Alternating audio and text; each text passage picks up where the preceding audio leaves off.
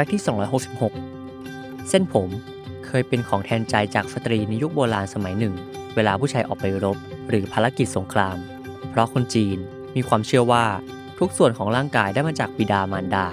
การรักและทนุถนอมร่างกายของตนไม่ให้ถูกทำร้าย จึงถือเป็นการแสดงความกตัญญูต่อบุปการีดังนั้น